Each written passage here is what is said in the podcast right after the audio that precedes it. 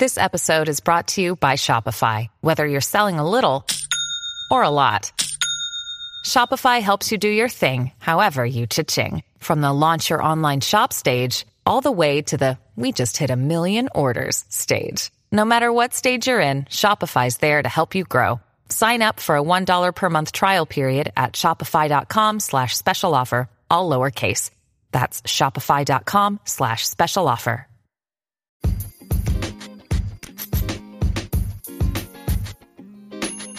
Did I hear someone say, I need a coach for the PMP exam or project management? Hey, if that's you, go on down to pmanonymous.com. I'm accepting new students. Let's knock this exam out and let's get your career straight. See you there.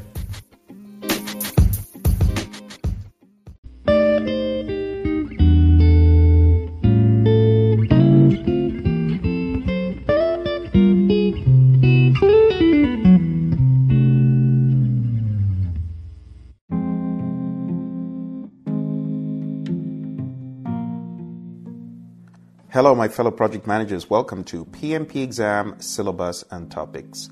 This is going to be a very in depth, but at the same time, rapid coverage of every single piece that you need to be aware of for your PMP exam. If you are aware of what this exam is, a three hours, 50 minute test, you know that you've got to cover all your bases. So by the time we get done today, you'll know what exactly that looks like. So, we're going to start off by talking about the PMP exam content outline, which is the syllabus on which the exam is based. There are a lot of books out there about the PMP exam, but the one syllabus for the exam is known as the PMP exam content outline. Look for a link below. I'm going to put it below. At the same time, you can Google it and find it. It's a PDF document, it's free, and a lot of people bypass this very important document. I bypassed this, I didn't even know about it until I was done with my exam. But this has existed for quite a while, and back in the day, it used to be a paid for document. Now it's free. So there's absolutely no reason why you shouldn't take advantage of this treasure trove of information. So, getting into the content outline, there are many aspects. There are the domains of people, process, and business. There are the tasks, and there are 35 tasks. And there are a boatload of enablers. So many enablers. So, I'm going to break it down for you at the domain and task level you can go check out the enablers when you get a moment. I am also going to be breaking this down by logic, how this could flow in the real world. So let's talk about the people domain. For your exam, you need to be aware of what it means to build a team, to define ground rules, to lead a team, to build a shared understanding with team members to ensure team members and stakeholders have the training that they need for the project to mentor relevant stakeholders, to empower team members and stakeholders. As a project manager, you definitely should be aware of what it means to manage conflict. Remember what the exam is called? Project Management Professional. Right? So, you need to be able to do a wide spectrum of things managing conflict, engaging and supporting virtual teams, collaborating with stakeholders, addressing and removing impediments, obstacles, and blockers for the team, supporting team performance, promoting team performance through the application of EI, being an all round great servant leader is big. All of this wraps up into that servant leadership concept that you are there to serve, serve the customer, serve the organization, serve the team. Number eight, negotiate project agreements. Going on to the process domain, in logical order, starts with tasks 13 in my view. You need to determine appropriate project methodology, methods, and practices, establish the project governance structure, integrate project planning activities, plan and manage project phase closures or transitions, plan and manage scope, plan and manage schedule, plan and manage budget and resources, plan and manage the quality of products or deliverables, assess and manage risks, right? It's sounding very project ish, project management ish, right? And that's because this stuff won't go away. I have to be honest with you. For this process domain, you're going to have to open a book that explains these facets of integration, scope, schedule, cost, quality, resources, communications, risk, procurement, and stakeholder. Otherwise, it could be hard to understand the language. To understand the language, you got to have opened a book that talks about these. You can see traces of what we call the 10 knowledge areas all throughout these domains. So even though some people think this goes away, it doesn't. You still need to know knowledge areas, the speak involved, the tools, the common ones, the techniques that are commonly used in industry. When I was getting ready for my exam, I had the pleasure of stumbling across a number of websites, and I didn't really have enough time to get into them until I was certified. And I began to look at websites like the Defense Acquisition University, and my goodness, what a treasure trove of information that can be used on government projects, private projects, whether you're in the world of aerospace or engineering or IT, there was so much stuff on DAU that I found useful. And this language is not just PMI language. A lot of folks think this language of knowledge areas is just PMI. No, it's not. So it's not going to go away. It's going to be around.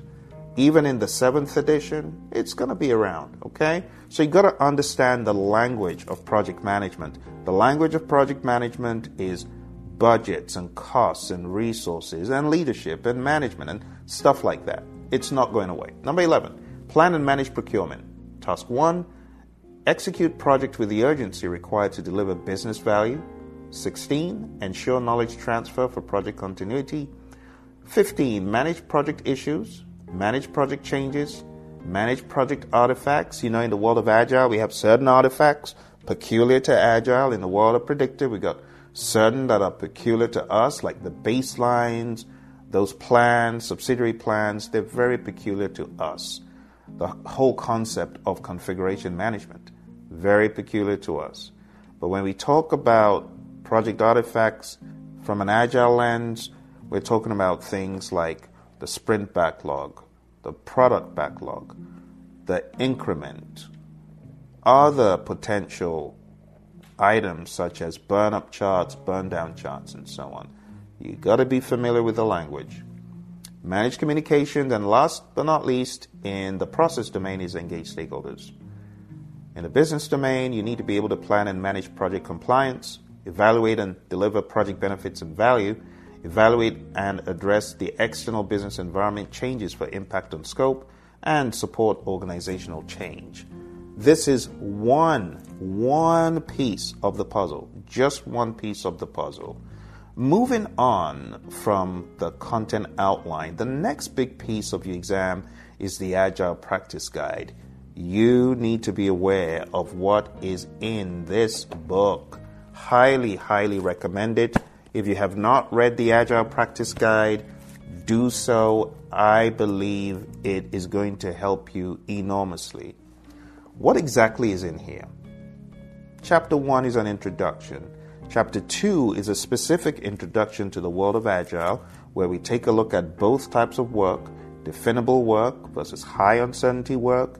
We talk about the Agile Manifesto, the concept of lean and Kanban, understanding that Agile is a subset of lean, if you will. Kanban is a subset of lean and understanding the concept of uncertainty, risk, and life cycle selection. And then we go into chapter three, which is life cycle selection. How do you know when to use a predictive life cycle, an incremental life cycle, a, a plan driven, which we call predictive, is wildly different from what we call adaptive or agile. And you got to know all the differences there's a number of pages that are very relevant here, page 18 and 19. There's a table that shows you the breakdown of different life cycles. There's a breakdown that shows you how many times you deliver in predictive, how many times you deliver in agile, that kind of thing. That table, pay close attention to it. And then all the images that show you the differences between predictive, incremental, iterative, and agile or adaptive. You've got to know those. So that is chapter three. Chapter four is about implementing agile and creating an agile environment. This is where we talk about the posture that you should have as an agile servant leader, as a servant leader in any sphere or domain.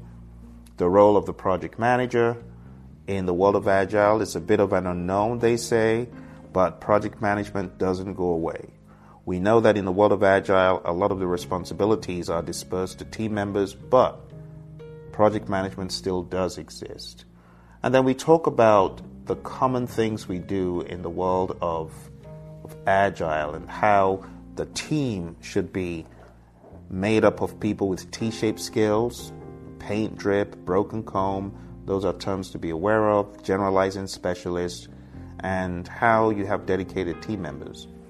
And then in chapter five, we begin getting into the practices of Agile. So you've got the manifesto that has the principles and the values. Well, this is getting to the bare bones of the practices retrospectives, backlog preparation, backlog refinement, daily stand ups, all those things you do in the world of Agile.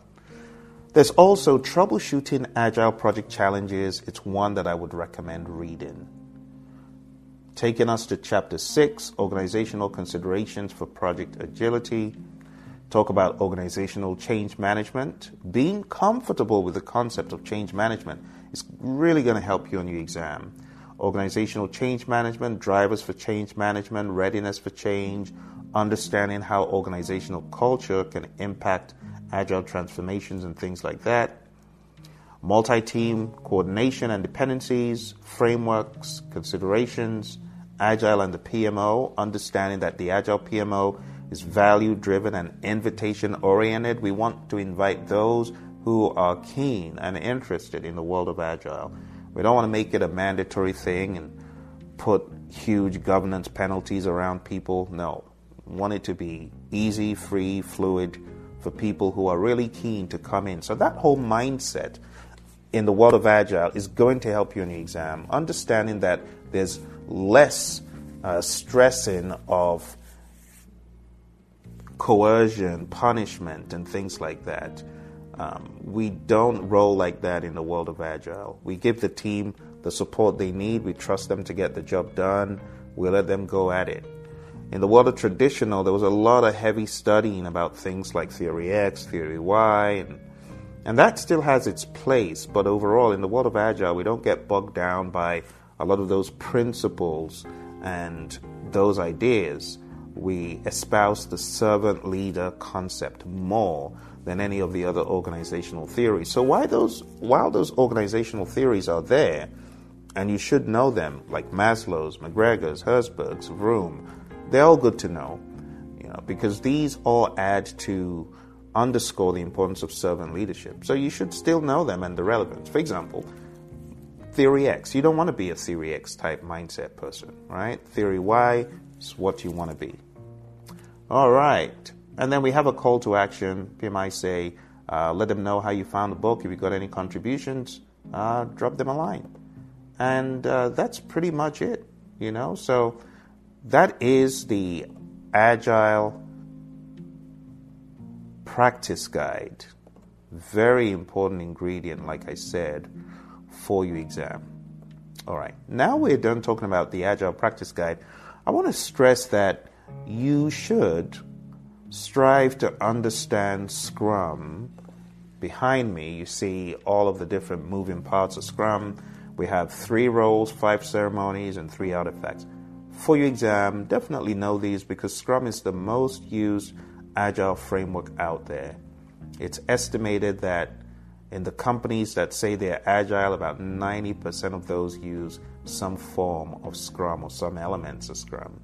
And of course, we do know that Scrum contains a lot of elements from other places, but it's crystallized into this unique framework. So know your 353, the three roles, product owner, scrum master, and team, the five ceremonies, sprint planning, daily scrum, the sprint itself, sprint review, and sprint retrospective, I know your three artifacts product backlog, sprint backlog, and a PSI, potentially shippable increment, now known as increment, the increment. If you haven't watched any of my videos about Scrum, just search the channel and you'll be able to get more videos on Scrum in particular. The next big thing that I would say, at least understand it for your exam, is the seventh edition of the PMBOK Guide.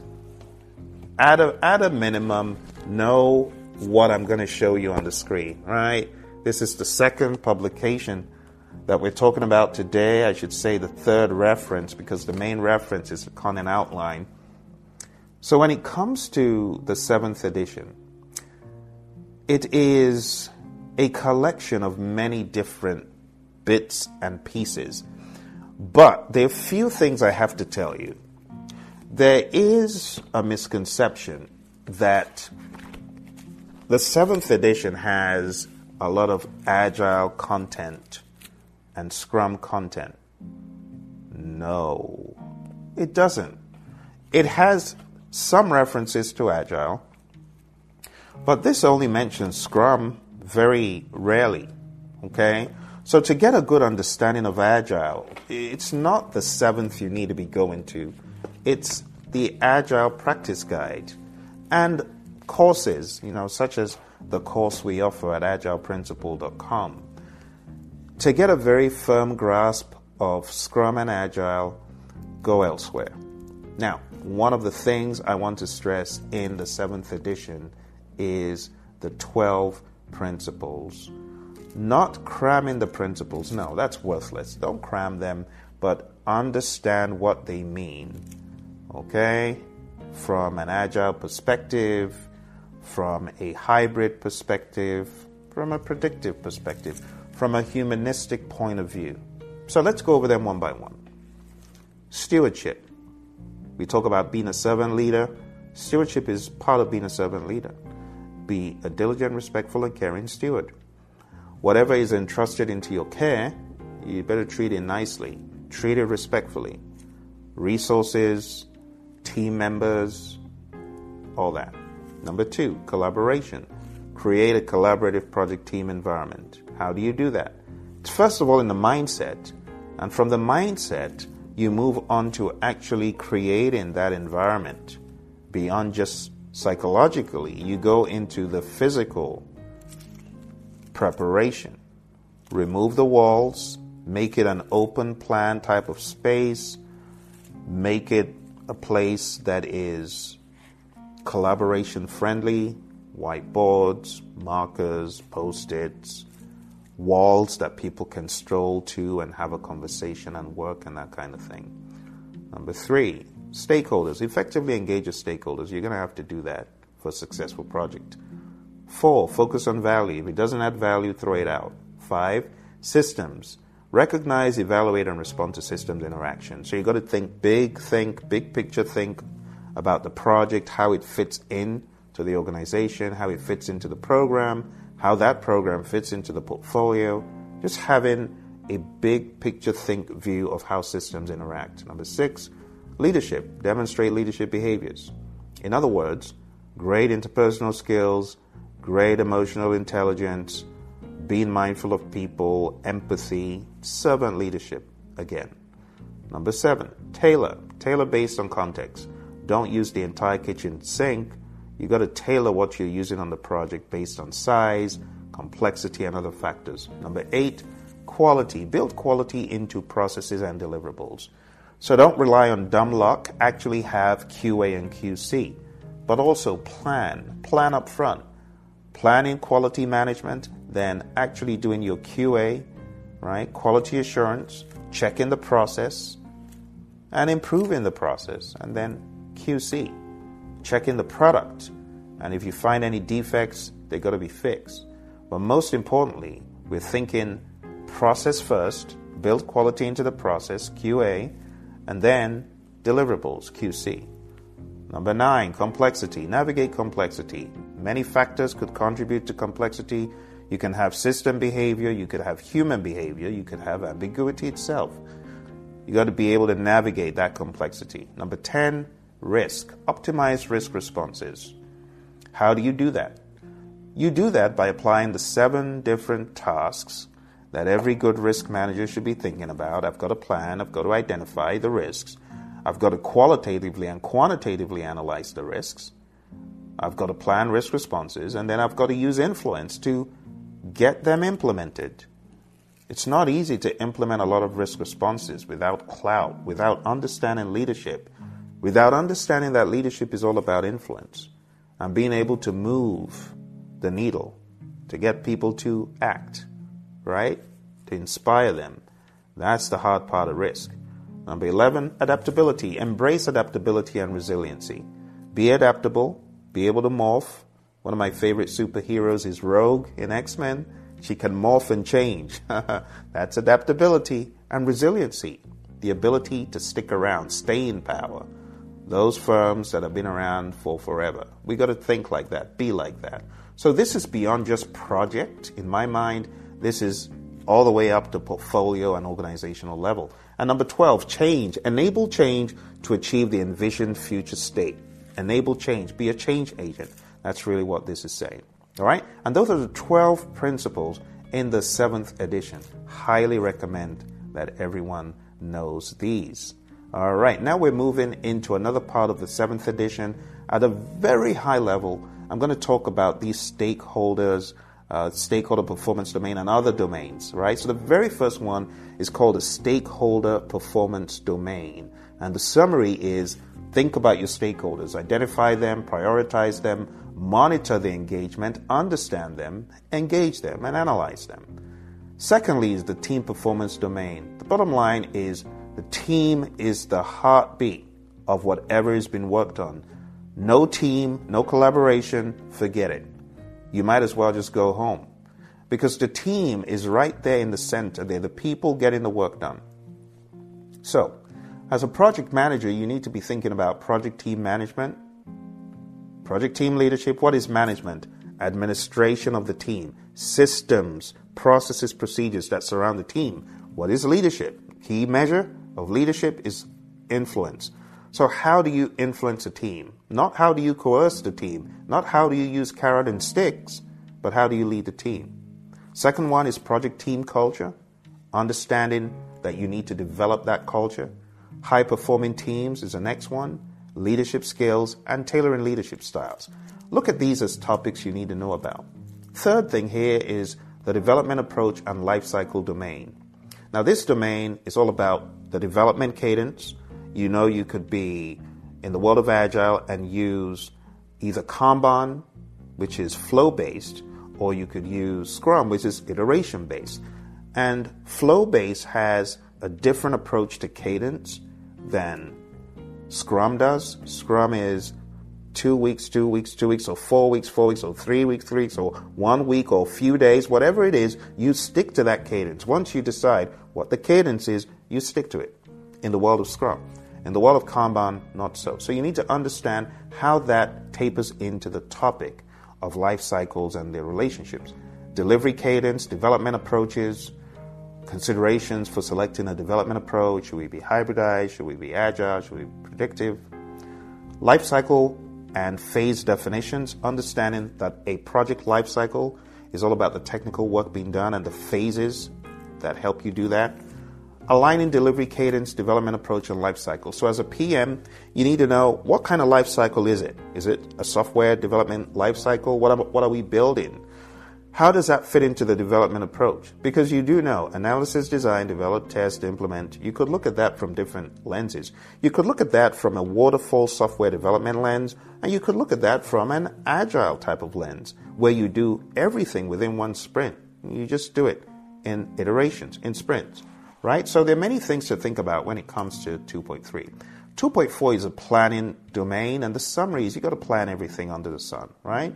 You got to think about the variables involved. You got cost, you got schedule, you got procurement changes, metrics, alignment, physical resources.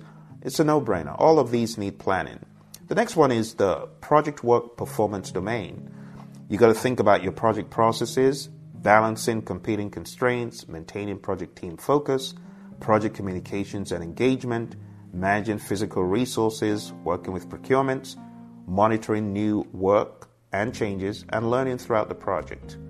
The next one is the delivery performance domain. Again, these are thoughts. Don't get all hung up on trying to cram and memorize stuff in the seventh edition. That is not the point. The point is to be able to read, think, understand, all right, what is PMI trying to say here? So the delivery of value is a thought, it's a concept. You need to understand it. Deliverables, what are they? Deliverables are not the be all end all. Deliverables are just the beginning, right? The be all end all is the outcome.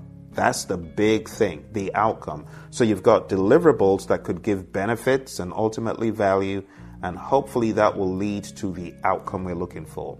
And then the concept of quality when it comes to delivery, and what happens when your project results in suboptimal outcomes. What are you going to do?